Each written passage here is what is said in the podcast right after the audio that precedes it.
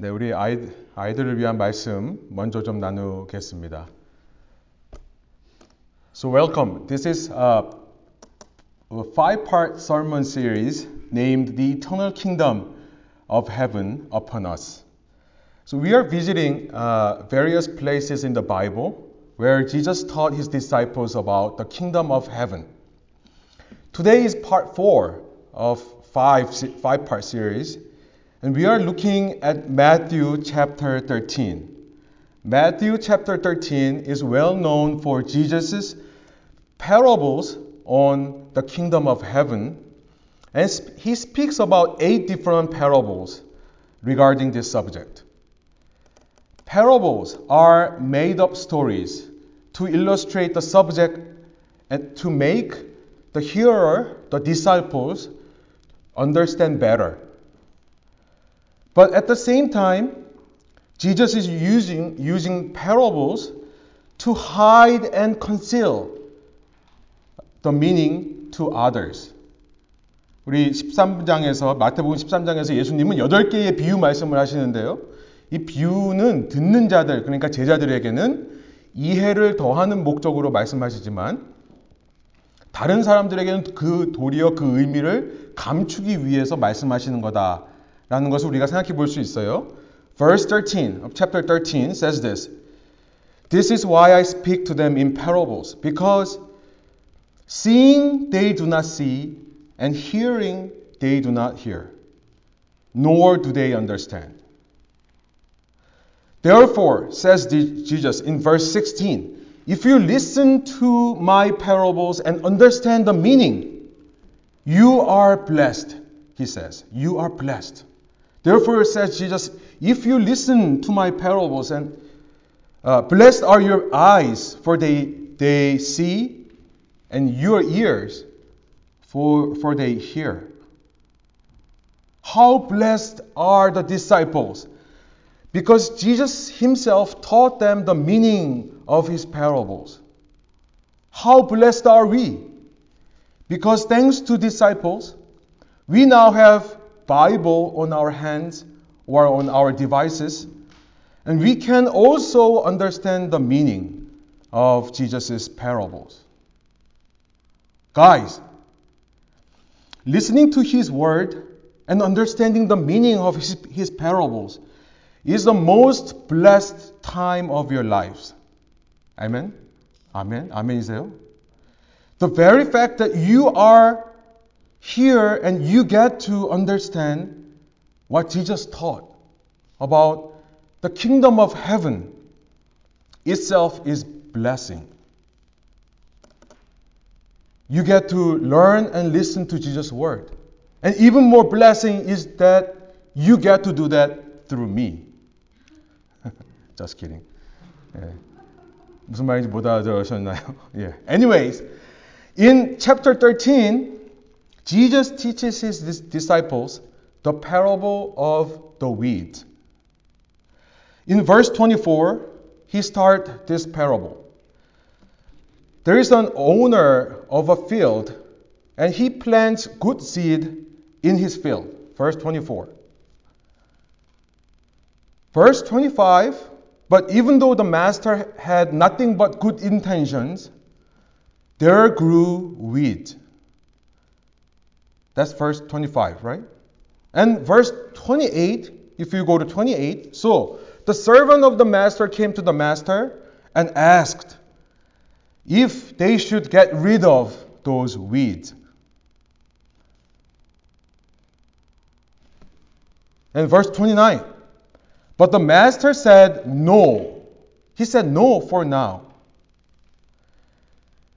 The, uh, he says this no, rest, lest the gathering the weeds, you root, root up the wheat among, along with them. The root of wheat, here in this case, his, uh, Jesus speaks about wheat. So maybe the weeds are darnels. The root of wheat is usually intertwined with the root of the wheat. This is a way of wheat to survive and to share or rather steal nutrition.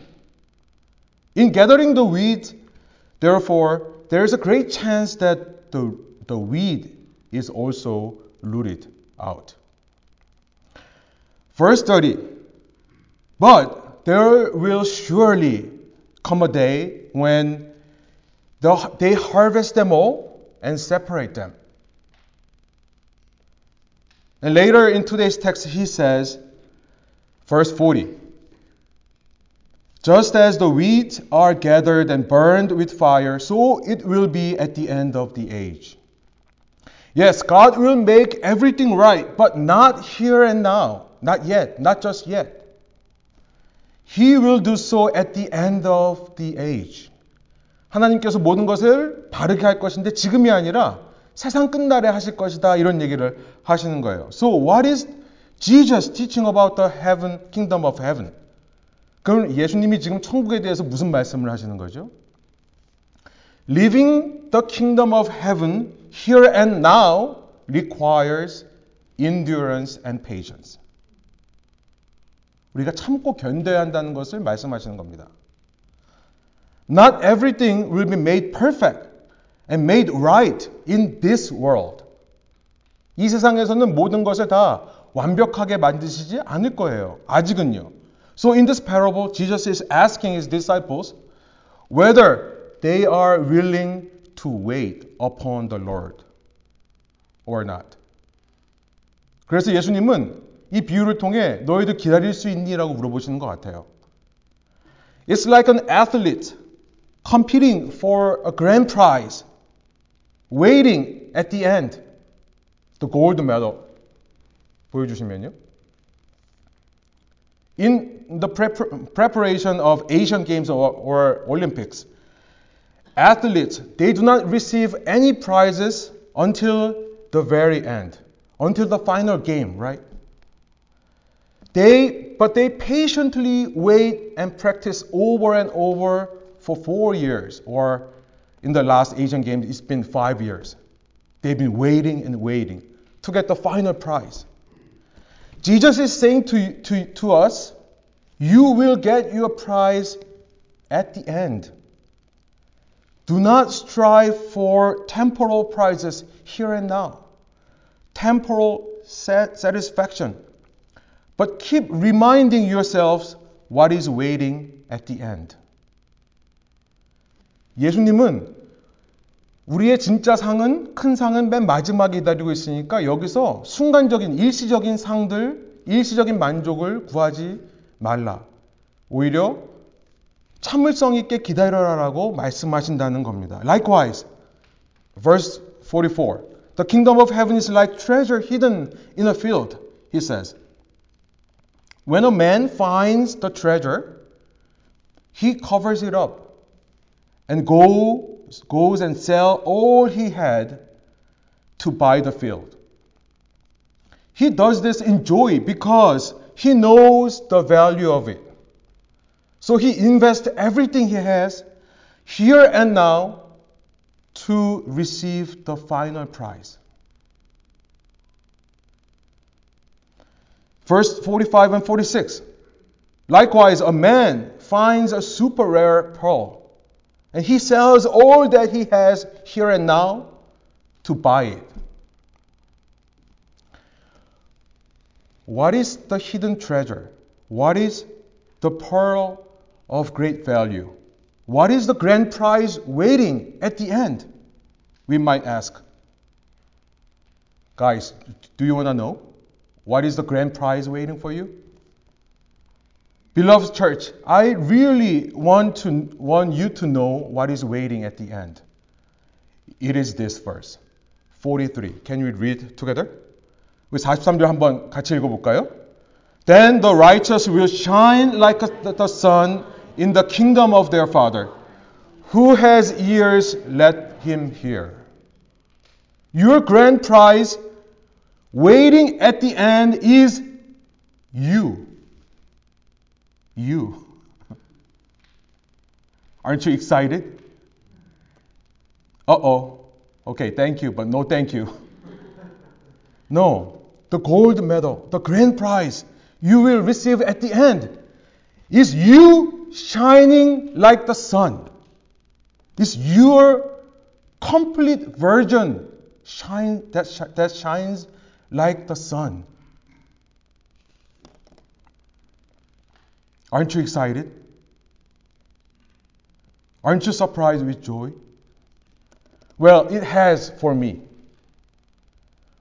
Whenever I discover weeds in my life, that sounds a little bit awkward, but I'm not talking about that weed.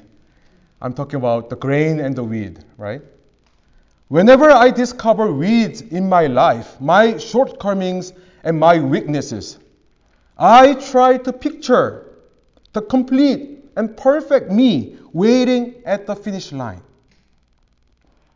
Yes, because I believe in Jesus and because I know that I'm blessed one, because I hear and understand Jesus' teaching, I know that I'm a child of God and I am not weed but wheat. That I know. So, I know that I'll be made perfect, even though here and now I'm not. But I know I will be perfect at the end, in the end, shining like the sun. And because I believe this, I do not indulge myself or invest myself into something that will have no meaning at the end. I can gladly and joyfully give up and invest all of me into who I will be at the harvest. So I want to challenge you today. Whatever you do and whatever you say about you, do you picture yourself at the end? If you don't, you should start doing it from this moment on. I fully trust that in so doing, you will know how patient, how to patiently wait and how to gladly give up something that God does not want in you. For the better version of you. No, not just a better, better version. The complete version of you. Let's pray. Heavenly Father, teach us to understand and see and hear the good news of your parable. Stories about the kingdom of heaven. If what we do today, what we do every day, is only about what we get here and now, we would not have any re- reward waiting at the finish line. Lord, help us wait patiently and endure. And Lord, restore joy in us when we gladly give up something for the reward waiting at the end for us. We pray this in your name. Amen. Amen.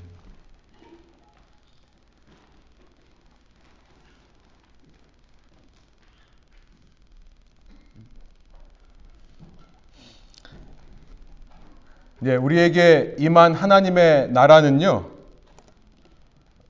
저희 교회에서 계속 말씀드렸습니다만, 이미와 아직, already와 not yet, 이 두 가지로 이해될 수 있다라고 했습니다. 어, 저희가 이번 시리즈를 하면서 우리에게 임한 영원한 하나님의 나라라는 시리즈를 하면서 이 두 가지 중에 우리가 어, 우리는 그동안의 이미에 대해서 참 많이 이야기를 해왔습니다. 특별히 레분교회에서는 이 땅에 이미 임한 하나님의 나라에 대해서 제가 계속 강조해 왔었죠. 왜냐하면 우리가 자꾸 천국이라고 하면 죽어서 가는 곳이라고 생각하기 때문에 그렇다고 했습니다. 천국, 이 하나님의 나라라는 것은 어떤 나라나 어떤 왕국을 가리키는 것이 아니라요. 통치로 이해하자라고 했습니다. 나라의 동의어는 통치입니다. 그러니까 천국이란 하늘 통치를 말하는 거예요. 다시 말해 하나님의 통치가 나에게 이루어지는 것을 가리키는 것이 천국입니다. 오늘 내가 예수님을 믿을 때, 예수님을 주인으로 믿을 때 그의 통치가 나에게 임하는 것이 바로 천국이다. 그것이 하나님의 나라다라는 말을 계속해서 해왔습니다. 내가 예수님을 주인으로 모실 때 영원한 하나님의 통치가 내 삶을 뚫고 들어오는 거죠. Here and now. 바로 여기에. 지금 여기에 이루어지는 것. 그런데 저희가 이번 시리즈를 통해서는 아직 임하지 않은 하나님의 나라에 대해 생각해 보자. 이미 임했지만 아직 완성되지 않은 하나님의 나라. 그러니까 영원한 하나님의 나라에 대해 생각해 보자라고 말씀을 드렸습니다. 사람은 어, 언제나 한쪽에서 다른 쪽으로 치우치기가 참 쉬운 것 같아요. 어떤 분들이 말씀하시는 것처럼 사람은 늘 시계추처럼 옛날 우리 젊은 분들은 시계추가 뭔지 모르시겠습니다만 옛날 시계에는 이렇게 추가 있어가지고 왔다 갔다 했어요. 계속 집안에서 무슨 다들 이렇게 최면 걸리는 것처럼 왔다 갔다 하고 그랬습니다. 그런데 사람들은 마치 그 시계추처럼 한쪽 극단에서 다른 극단으로 계속 왔다 갔다 한다라는 말을 하던데요. 너무 죽어서 가는 천국만 말하다 보니까 저희는 이미 임한 천국에 대해서는 자꾸 빼먹는 것 같아서 이미 임한 천국에 대해 좀 이야기하자라고 많이 말을 하다 보니까 자꾸 또 반대로 영원한 것을 자꾸 잃어버리는 것 같아요. 이 세상에 요즘 어, 책이나 목사님들 설교가 들어보면 이미 임한 천국에 대해서 많이들 이제는 말씀을 하십니다. 그래서 세상에서 여러분 학교에서, 여러분 직장에서, 여러분 가정에서, 여러분 삶의 터전에서 어떻게 내 일과 내 공부하는 것과 내 가정을 통해 하나님의 통치가 실현되는, 실현되는가? 그 천국에 대해 많은 이야기들이 지금 나오고 있습니다. 소위 슬라이드를 보여주시면 일터 신학이라는 것이 있어요. Marketplace Theology. 우리 일터가 곧 천국이 되어야 된다. 세상 속에서의 영성에 대해 강조하면서 내 직장이 천국이고 내 삶이 천국이라는 것을 이야기합니다. 이런 인식은 너무나 바람직하고 좋은 것입니다만, 그러나 언제나 그렇듯 균형이 필요하다는 거예요. 좌로나 우로나 치우치지 않는 것이 중요하죠. 언젠가 주님 다시 오실 그때에 그날을 믿는 우리에게는 그것이 구원의 날이고 믿지 않는 사람에게는 그날은 심판 날일 것입니다. 그런데 주님 다시 오실 그날에 완성된 나라를 완성될 나라를 소망하는 그 우리의 소망이 바라보는 우리의 소망이 우리 마음속에 늘 살아 있어야 되는 겁니다. 만일 내가 이 땅에서 이루는 천국이라는 것이 그 영원한 하나님의 나라와 연결되어 있지 않으면 그것은 잘못된 겁니다.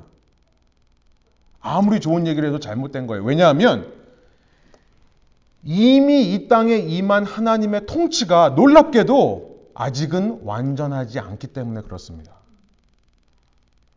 여러분 이 말을 기억하시기 바랍니다. 그렇기 때문에 이 땅에 임한 천국은 영원한 천국을 애타게 사모합니다. 이 땅에서 우리가 통치를 경험하면요. 아, 이 땅이 좋사오니로 끝나지를 못해요.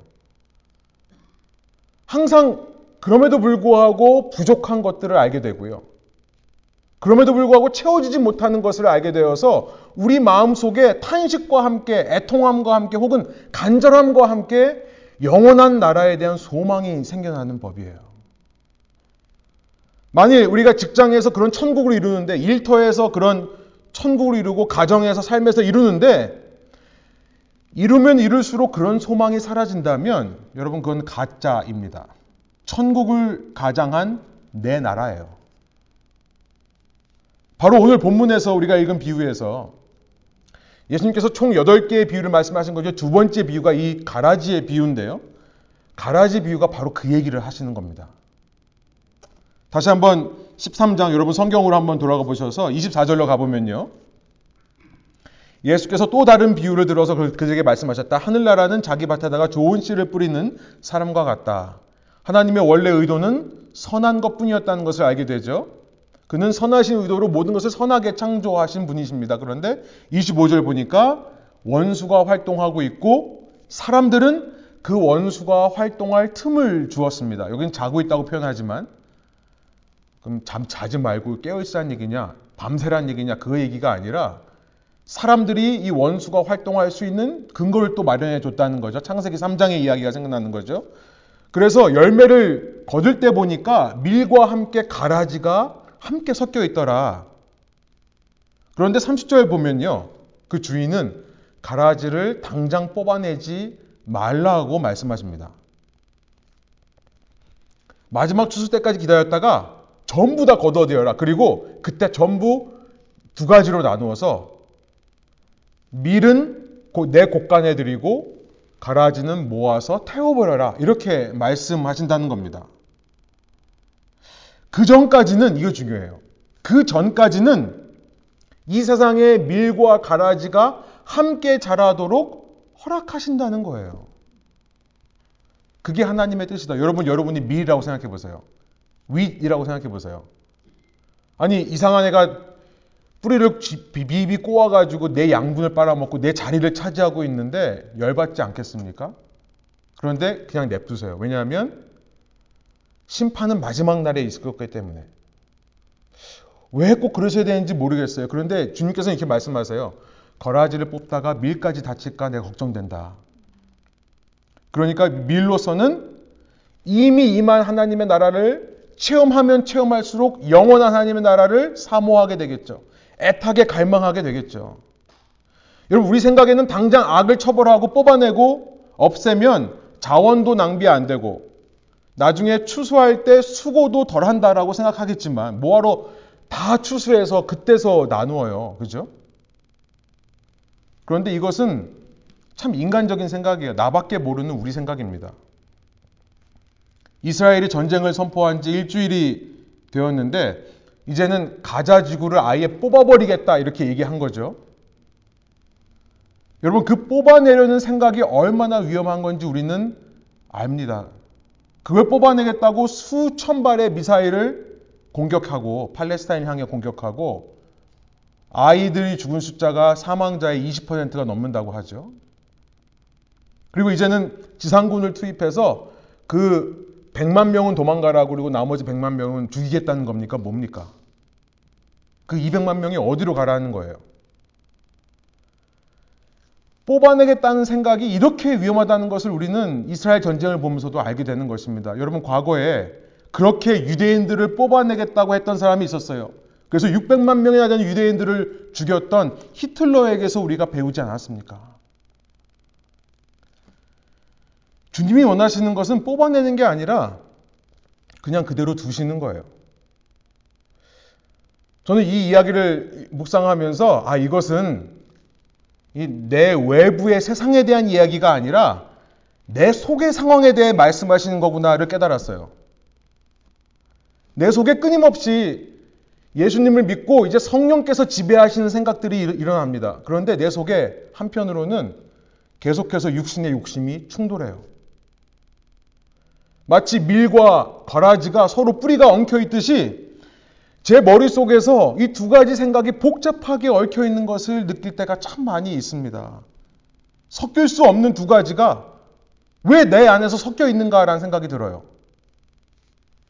저만 그런 건 아니죠. 분명히 나에게 하나님의 통치가 임하셨는데도 어떨 때 보면 내가 정말 하나님 믿는 사람이 맞는가 싶을 정도로 흔들리고 혼란스러운 모습이 제 속에 있더라는 것입니다. 근데 이럴 때 필요한 것이 눈을 들어 아직 이루어지지 않은 천국을 소망하는 것이라는 사실이에요. 40절부터 43절 우리 한번 한 목소리로 읽어볼까요? 가라지를 모아다가 불에 태워버리는 것 같이 세상 끝날에도 그렇게 할 것이다. 인자가 천사들을 보낼 것인데 그들은 죄짓게 하는 모든 일들과 불법을 행하는 모든 사람들을 자기 나라에서 모조리 끌어다가 불아궁에 쳐넣을 것이다. 그러면 그들은 거기서 울며 이를 갈 것이다. 그때의 의인들은 그들의 아버지의 나라에서 해와 같이 빛날 것이다. 귀 있는 사람은 들어라. 저는 이 43절 말씀이 얼마나 은혜가 되는지요. 내 속에는 그렇게 성령과 육체가 한데 얽혀서 싸우고 있는 것처럼 보이지만 세상을 봐도 세상의 밀과 가라지가 섞여 존재하는 것처럼 보이지만 믿음이란 무엇이냐? 믿음이란 마지막 날에 완성될 나를 소망하는 것. 아버지 나라에서 밝게 빛날 내 모습을 소망하는 것. 이것이 바로 신앙생활의 비밀이고 능력이라는 사실을 깨닫게 되는 것입니다. 여러분, 우리는요, 교회에서 뭐 해라, 뭐 하지 말라는 말을 너무나 많이 들었습니다. 어떻게 믿는 사람이 그런 생각하냐? 어떻게 믿는 사람이 그런 행동하냐? 그런데 사람은요, 그런 비판과 정죄의 말로 변화되지 않습니다.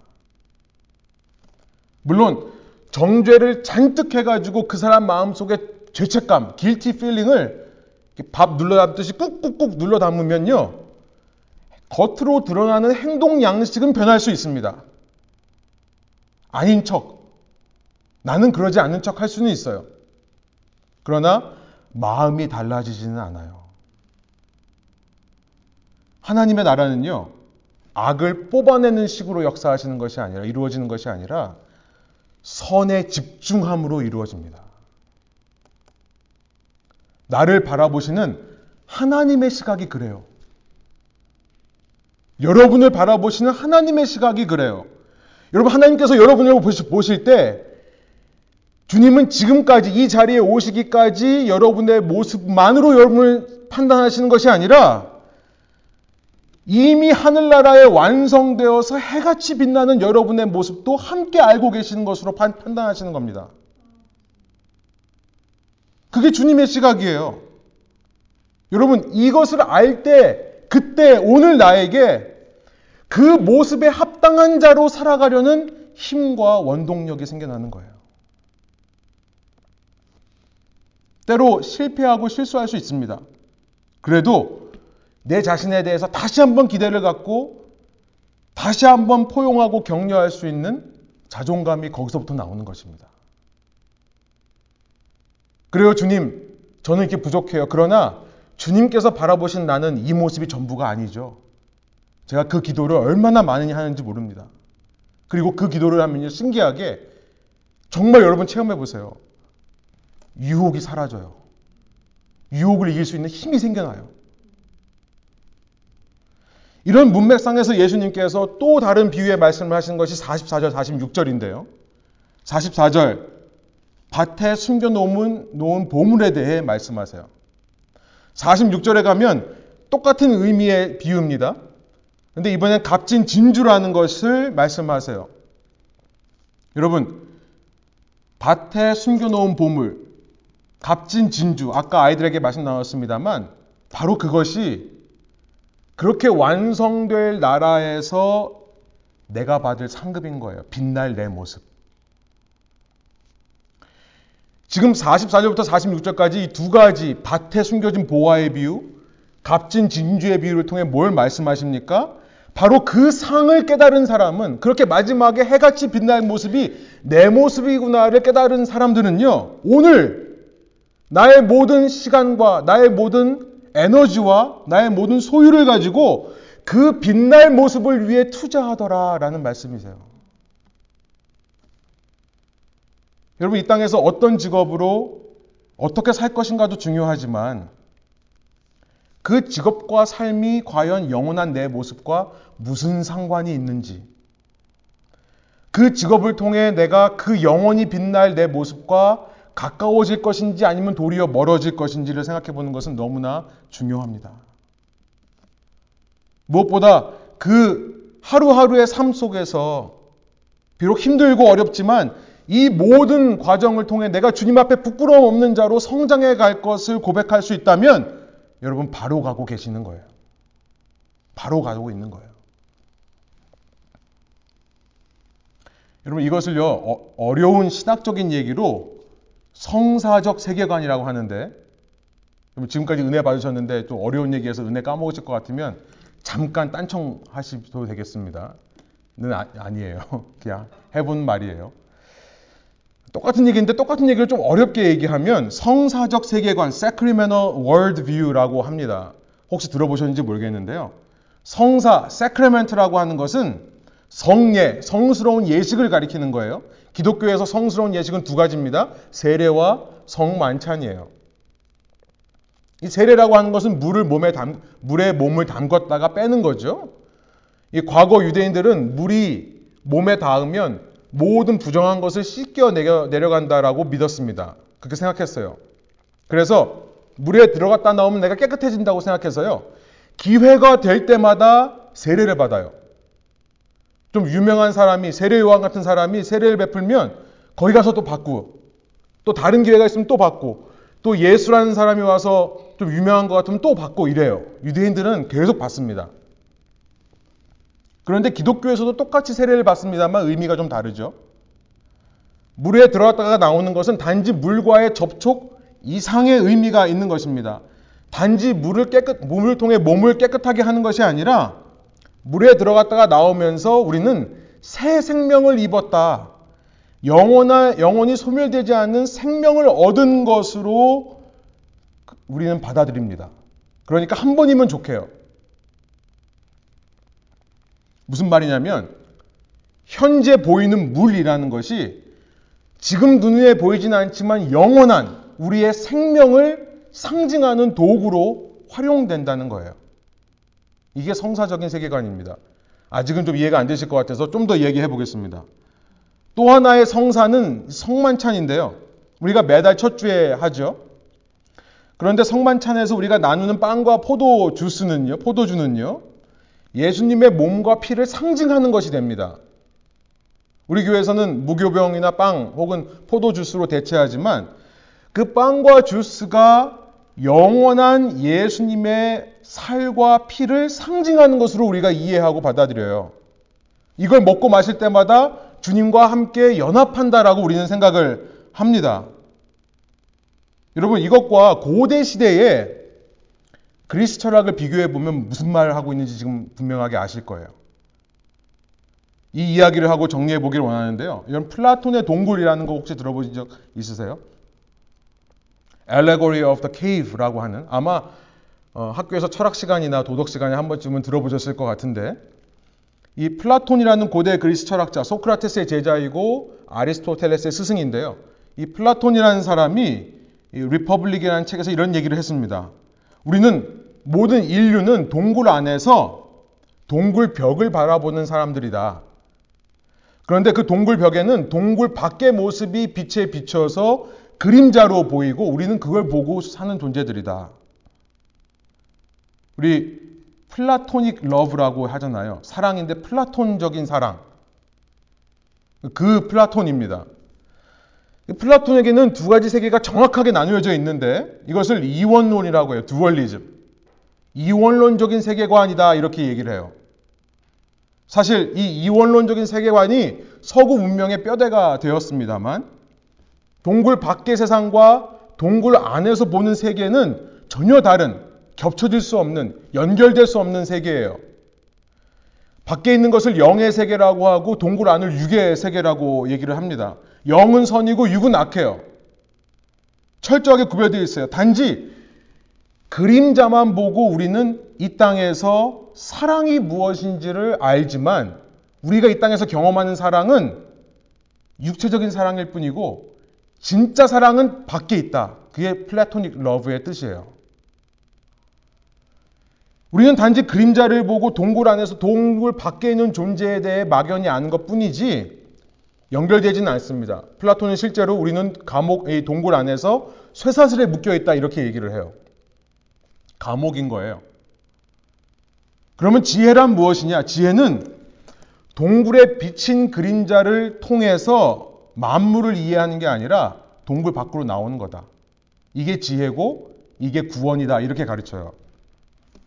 여러분, 안타깝게도 이제부터 좀 이해가 되실 거예요. 우리가 이미 시작된 천국과 아직 이루어지지 않은 하나님의 나라, 천국을 이해할 때도 이런 이원론적인 생각에 갇혀서 이해하는 것이 아닐까 생각이 드는 거예요. 그런데 성사, 성례적인 세계관이 놀라운 것은 뭐냐면 지금 이미 이 땅에 있는 것과 영원한 것을 연결해주고 있는 거예요. 우리가 죽어서 가는 세상은 이 세상과 단절된 세상이 아니라 지금 우리가 이 세상에서 먹고 마시고 누리는 모든 것이 영혼과 연결될 수 있다는 것을 보여주는 겁니다. 세례의 물, 성만찬의 빵과 포도주스, 그 자체가 선이고 영원한 선과 연결되어 있더라. 생각해보면 예수님 자체가 그런 분이세요. 영원하신 하나님께서 이 땅에 인간의 육체를 입고 오셨다라고 하는 그리스 철학을 뒤엎는 혁명적인 말씀을 우리에게 가르쳐 주셨습니다. 여러분, 이런 세계관으로 우리가 이 세상을 보면요. 세상을 보는 관점이 달라져요. 말씀이 육신이 되어 이 세상에 오셨기 때문에 이 세상에는요, 여러분 기억하시기 바랍니다. 그저 육신적인 것만은 없습니다. 이 세상 모든 것은 영원하신 하나님을 알 수 있는 도구가 될 수 있어요. 물론 그 가운데는 영원하신 하나님과 전혀 상관없는 도구들도 있습니다만 이 땅에서 우리가 먹고 마시고 누리는 모든 것들 중에 우리가 깨어 있기만 하면 그것을 통해 하나님과 만날 수 있는 것이 있어요. 기독교는요, 이원론적인 사고방식으로 이거 해, 이거 하지 마. 너 좋은 차 타지 마, 좋은 거 먹지 마. 이런 종교가 아니에요.